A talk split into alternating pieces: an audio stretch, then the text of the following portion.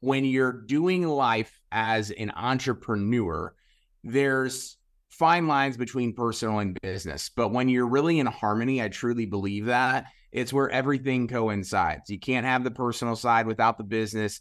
And when those things are in the flow state, they're operating and you can't really tell the difference, which is a good and a bad thing. But for me, it's been good. And I also enjoy posting about the personal ups and downs.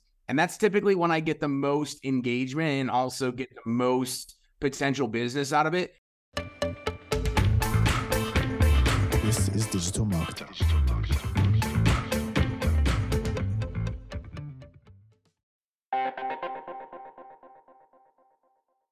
Hey everyone, this is Mark DeGrasse, the president of Digital Marketer, and this is the podcast that keeps you up to date on everything you need to know when it comes to digital marketing, from the platforms you should be focused on to the kind of tactics and tools that are working today. So our guest is Adam McChesney, a partner at Hite Digital and their VP of Growth. He actually took an agency from zero to seven figures in only 15 months and was actually named the Hite Digital Franchise of the Year in both 2021 and 2022, uh, which are all amazing uh, accomplishments. So, uh, congrats, Adam. I appreciate it, Mark. Thanks for having me on, man. Good to see you again. Well, you know, that's uh, I'm super happy to, excited to hear you because I actually heard you down at the event, uh, the Commitment Summit down in Costa Rica in June, and you had a great speech about your story and kind of how you developed and uh, you became an agency owner and, and finally kind of found a, a good spot at uh, Hite Digital. Uh, let's just talk about uh, you know what it means to to grow fast today because I think a lot of agency owners are seeing you know businesses contract their marketing budgets. Uh, you know there is a ton of competition in marketing. Uh, you know, eh, what have you seen today that's really working in terms of uh, scaling an agency? Yeah, so over the last three years, so I went full time in July 2020, and that was right as people started to get a bunch of money after the pandemic. Right. And so, really, the last three years, I think, have inflated what reality typically is in growing any business, especially on the agency side. So, people weren't necessarily too critical of maybe working with an agency and they were like, hey, I got this money to spend. I might as well spend it. And you're starting to see those people scale back, um, as well as really, really hold agencies accountable. And if you weren't holding yourself accountable as an agency, you're probably like, what the heck is going on? This is a crazy economic time in in, in downturn, which it, it definitely is. You know, we've seen it as well this year. Um, but I think at the the basis of that is really the personal brand side to what I've done. And so agency owners are a dime a dozen. Anytime you talk with a business, if they've been in business for any amount of time, the first thing they're probably going to say is, "Oh, I've heard this before. I've been burned by somebody." So it's how do you separate yourself from everybody else that's out there? And people do business with those that they know, like, and trust. So I formed a nice little niche within the agency space, focusing on personal branding and just documenting the day in the life of the journey of the entrepreneur. Because as we're selling our agency services, we're talking to an HVAC company, roofer, uh, tree services, lawyer, whatever industry they're in. They still go through the same stuff that we do as an entrepreneur. So trying to connect with them and meet them where they're at. Oh, that's fantastic. Well, I love how you mentioned personal brands too, because you know I mentioned before the show. I'm like, you know, no matter what happens with the agency you're with or the company you're with, you're still going to be you, and so right. that brand should be. I mean, really first if you really think about it, but you don't have to do it first because nobody does. uh, but let's just talk about that. That you know, how does personal branding actually start to come into play when it comes to any of these businesses that are in you know a bunch of different industries? Yeah, I, think at the end of the day, like I've utilized Facebook really, really well. That's kind of been my main platform to see a lot of this growth. I've added in Instagram, LinkedIn, TikTok, all the other stuff, YouTube. But with Facebook specifically, business owners are hanging out there, but they're not they're not necessarily there for for just their own business. They're there to acquire information, to connect with like-minded individuals. Whereas if they go over to LinkedIn, they know they're going to get bombarded and they'll still get bombarded on Facebook, just not nearly as much. Also, it's really difficult to get into their email inbox because mm-hmm. they're getting dozens and dozens of people reaching out saying they can offer the same stuff. They're getting cold call all the time. So when you do it from your personal page and you don't just automatically go in and spam them, but you provide value first and then build the relationship, build this stuff over time. I've kind of seen it take off ever since I was at about six months of doing it consistently just because other people want to see you win as well if you're not trying to just sell them all the time. That's awesome. So you're actually saying to use your personal Facebook page as kind of the the brand platform. Absolutely. Yeah, because it breaks down that wall and barrier versus a business page or versus just trying to add Mark and, and be like, hey, Mark, I'm a digital marketer. I see you own a business. Let me help you. I can help you. You're not really in it for them, you're in it for you. Mm. No, that's a great point. It's it's funny because actually I think I just did one of those posts where I was like, sorry everybody, I have too many friends, and so I need to delete some of you. Uh, which is which is actually funny because it's not from my marketing community. It's actually from like 12 years ago when I was in the fitness industry. And, you know, that was my marketing method in the fitness industry was like, oh, okay, I'll just friend people who have fitness pictures as their profile because they're obviously in the fitness industry then. Uh, But now I'm kind of like, oh, crap, I got to go back and, and revise that list. Uh, how do you suggest kind of uh, tailoring? I mean, do you have any separation between your, your personal content and then your uh, kind of hey, here's what's going on my business content? I try to keep it one and the same. And that's really, you know, about three weeks after I went into entrepreneurship full time, I joined a mastermind that kind of taught you how to be mm. the authority in your space and build a personal brand.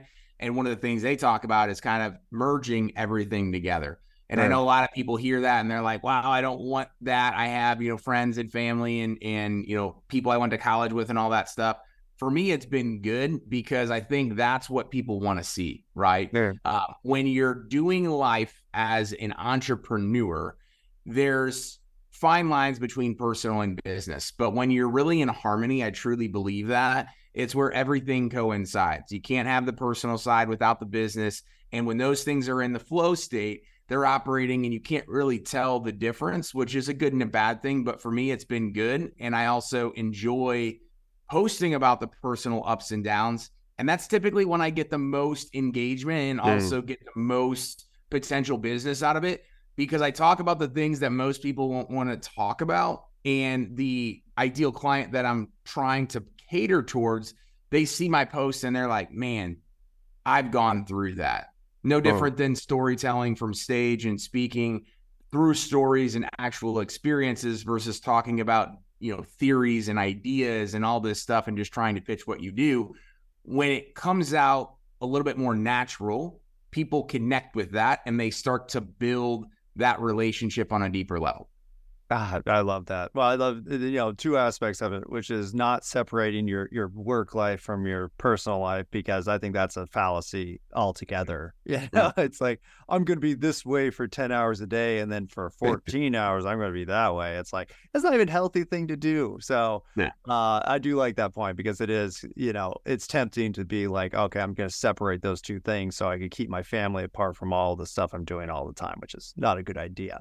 Uh, yeah. And then the other part is that kind of genuine approach where I think a lot of people are tired of being like, oh, look at he's perfect and uh, he has a nice car and hello, he's going on vacation and he's just basically doing that kind of like self promote, like, look how successful I am. You should ask me why, uh, right. kind of thing, which which is also well, it's like an MLM marketing yeah. method is, is how it looks these days.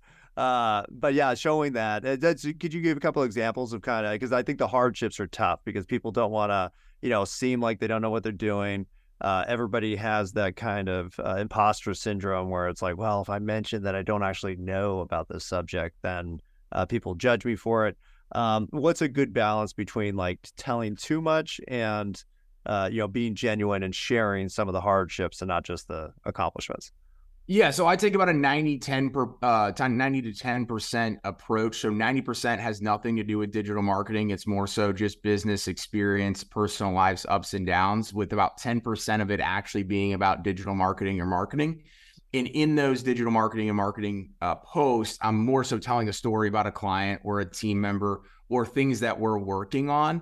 Uh, there is a fine line of you're like you don't want to air out all of your issues and things like that because you'll see potential clients on there or you might see your clients. But when I have done that, it tends to build that trust and authority even mm-hmm. to a deeper level. Now, on the personal side, I've talked about a variety of different struggles of, of giving up alcohol for seven and a half months because I was really just struggling and and more so drinking out of uh, just habit that I was actually doing it for um, enjoyment and anything like that. So I've talked about that journey. I've just talked about the journey of managing multiple companies and really feeling like, why am I, you know, why am I doing this? I came from medical device sales where I was making really, really good money, multi six figures. I had all the benefits, I had the upward trajectory of all of that stuff. So when I tell that story, it's really tough for people to relate to it because a mm-hmm. lot of times, uh, especially in the agency owner world, there's people that are at you know every stage of life when they become an agency owner. They might be at rock bottom and this is the only thing that they found. They might have worked at another agency. Very few people have came from medical device sales where they had it quote unquote made. And so i've opened up about my struggles in trying to find my purpose and identity because i never really had one up until about two years ago. So i think just understanding where people are at and understanding what's most important to other people and then doing your content whether it's for business or whether it's on the personal side and then just going around with it. That's awesome. Well I, I, think that's a really good approach because it's uh you know uh people don't like to share the struggle a lot of times because they they feel like they're gonna be judged and and maybe they put up this big facade of everything's perfect and blah blah blah uh, yeah. But you always get usually the people that look a little too perfect eventually end up doing that post like my life fell apart and it's yeah. terrible. so you should just share everything, and then you you know you'll have support when you're having problems too. On top of the fact that you won't feel so alone as yeah. you're going through uh, kind of transitions. I, I went through a big transition about a year ago, so I'm like, oh, I know exactly what you're talking about. Like, every, you have everything and blah blah blah, and you're like, well, I could complain about why I don't have everything. And even if you think I did, it doesn't matter because I'm uh, unhappy. And so yes. I'm going to change it all anyways. So yeah. that's, uh, it's good to hear that, that I'm not alone in that either. So, uh, good connection. Hey everyone, I want to quickly interrupt the podcast for a special announcement. If you're listening to this podcast because you want to become a better marketer, then I want to share with you what I believe to be the most comprehensive digital marketing program on the market today. It's called the Digital Marketing Mastery Certification. You'll learn to leverage the tools and channels to predictably and profitably drive awareness, leads, sales, and referrals. Everything you need to know to become a true master of digital marketing.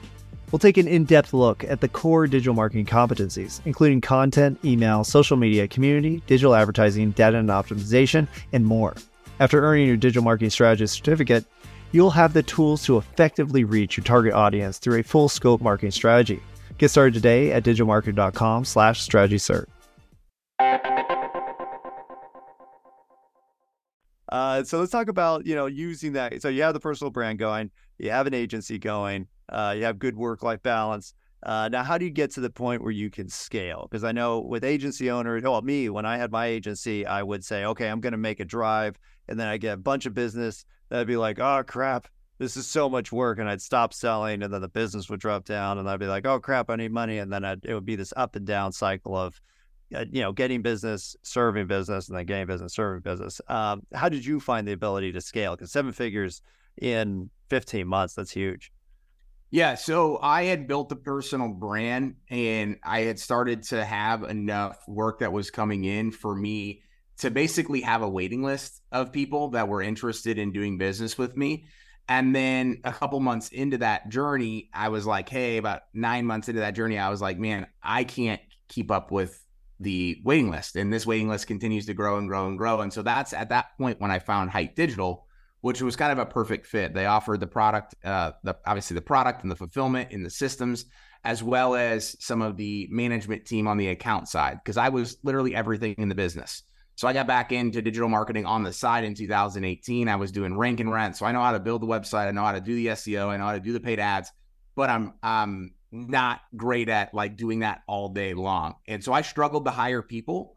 Once I got into the Hite system and realized that people are really the aspect, the tangible aspect that you need in order to scale effectively, that was like the light bulb moment that I was the bottleneck at any situation where I've looked in our agency where it's like, man, we're hitting a wall, we're hitting a wall it was because I wasn't pulling myself out of the business and working on the business and bringing in the right person in order to do that. So, admittingly, when I was doing everything on my own, I was waiting until the absolute last minute. I was holding on to every dollar that I could in in order to, you know, profit more instead of just finding that person that actually wanted to do everything and could solely focus on that. So, really what we were able to do is just grow through people And I was able to do what I was doing best, which was the personal branding, which was the speaking, the podcasting, all that type of stuff. And we just started to grow and grow and grow and then scale our account management team. And uh, it worked out, you know, really well for the last two years for us to be able to solely focus on that as our thing without having to sacrifice service, without having to sacrifice the product. But I think that that's where people struggle is they want to get to seven figures. They don't understand what actually has to happen in order to get to seven figures. Oh yeah. Well, I think you know the hardest part I think is what what you kind of talked about, where you're doing everything and you're you're touching everything. You want everything done right, and so you're really involved in it and letting go of those tasks and starting to realize like, no, my my core competency is this. I'm good at this. We'll make more money if I just do this. Uh, sounds easy, but it's really not, especially if you're a doer. So, uh, how did you kind of jump that hurdle of like, okay, I am going to take the step I'm going to outsource or I'm going to rely on other people to get this job I thought I had to do done myself because that's that's hard. Do you have any tips in terms of letting go? I, I you know, for me it was really just like understanding what I was truly good at. And so I look back to my medical device sales career and I've been in sales ever since I graduated college. Like that's what I enjoyed doing, which has now led me to be a partner at All of Hite and the VP of growth but I had convinced myself that because I had traveled for the last five years in medical device sales and I was really, really good at it, that I wanted to take a step back and truly just start to do stuff behind a computer. I wanted to, to do project by project stuff. And then I started to do that. And I realized I didn't like it either. So it's kind of at this fork in the road moment like, what do I like more? What do I like less? And I had convinced myself that nobody could build a website better than me. Nobody could do on site SEO better than me. Nobody knew how to build landing pages and run paid ads to it better than me. And that's a very, very tough spot to be in because you have to set the ego aside. But my ultimate goal was to create a life of freedom. And that's why I left. So the freedom to work where I want to, when I want to, with who I want to, and how I want to. If the business is 100% reliant on me in any given department, I'm always going to be not having that freedom. I'm always going to be, you know, in the business. And when I was thinking about what does the future look like if I ever wanted to sell my agency, if I ever wanted sure. to, you know, do different businesses, I wasn't going to be able to leave the business because the sales department was the last thing that I finally gave up about a year ago. I was still doing all the sales. So if I take a vacation, if I'm sick, if if anything happens, that's a direct impact to the growth of the business. And so I finally had to, you know, department by department, task by task, just understand on the a list of what was most important, but also what I enjoyed doing. Like right now, my goal is to work myself out of the job that I'm in right now or the department that I'm in right now. So then that way I can fulfill other things I want to do. But if I don't have that end in mind, I don't know where I'm trying to go. I'm just like, let's grow, let's grow, let's grow. And that's where the personal brand comes in as well the personal brand originally was built. Nobody knew my first agency name because everything was Adam McChesney, which is a good and a bad thing because people came to know, like, and trust me.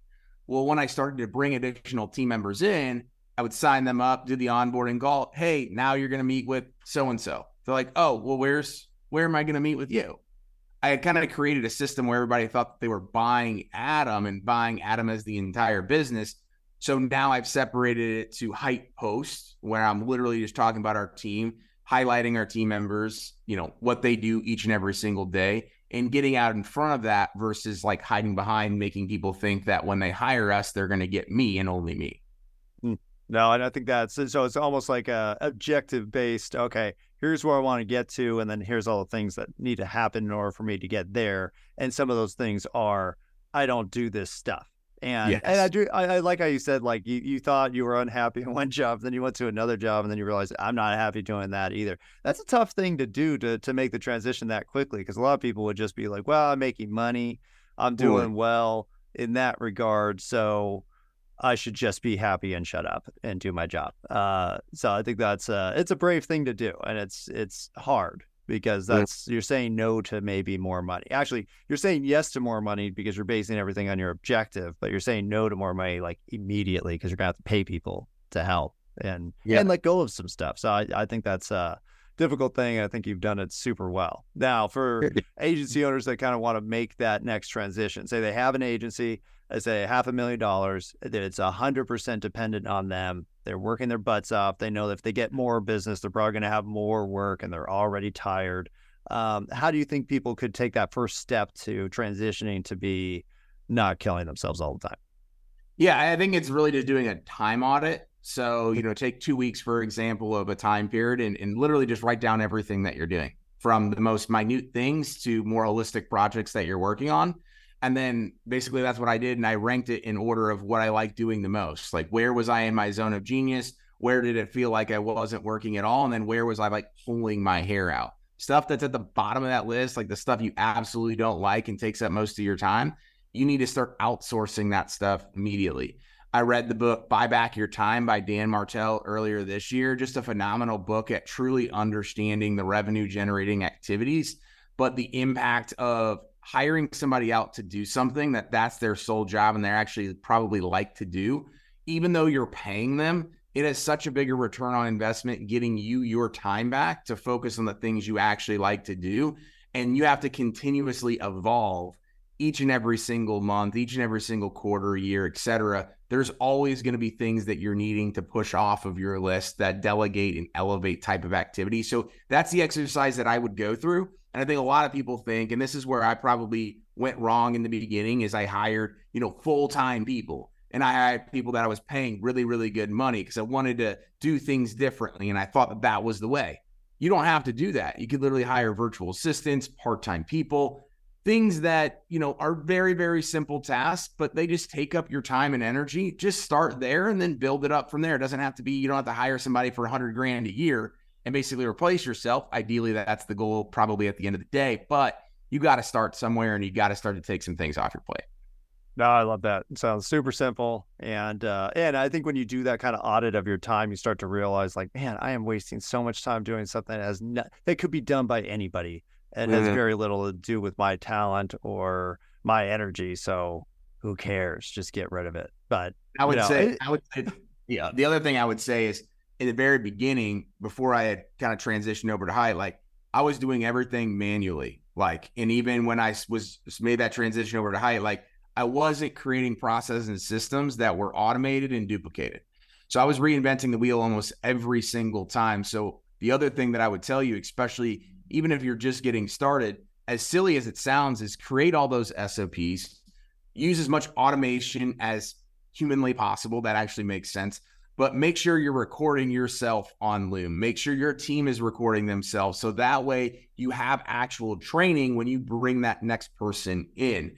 The part of the problem in, in scaling is if somebody leaves or if you are out and there's not a playbook for somebody to walk in and to and do it, you're going to have to retrain that person each and every single time. Yeah.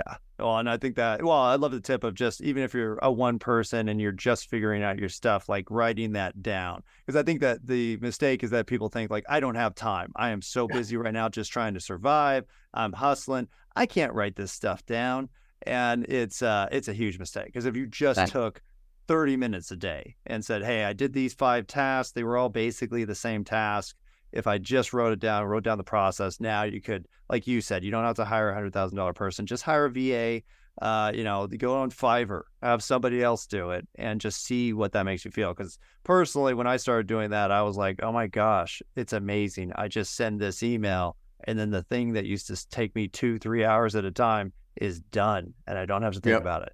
Uh, it's mm-hmm. it's incredible. Our- well, this is this has been fantastic. I think it. I think you gave some really practical, easy tips that that agencies at almost any level could start to think about. You know, scaling and and maybe you know giving up the rat race to figure out what you actually want to do with your life.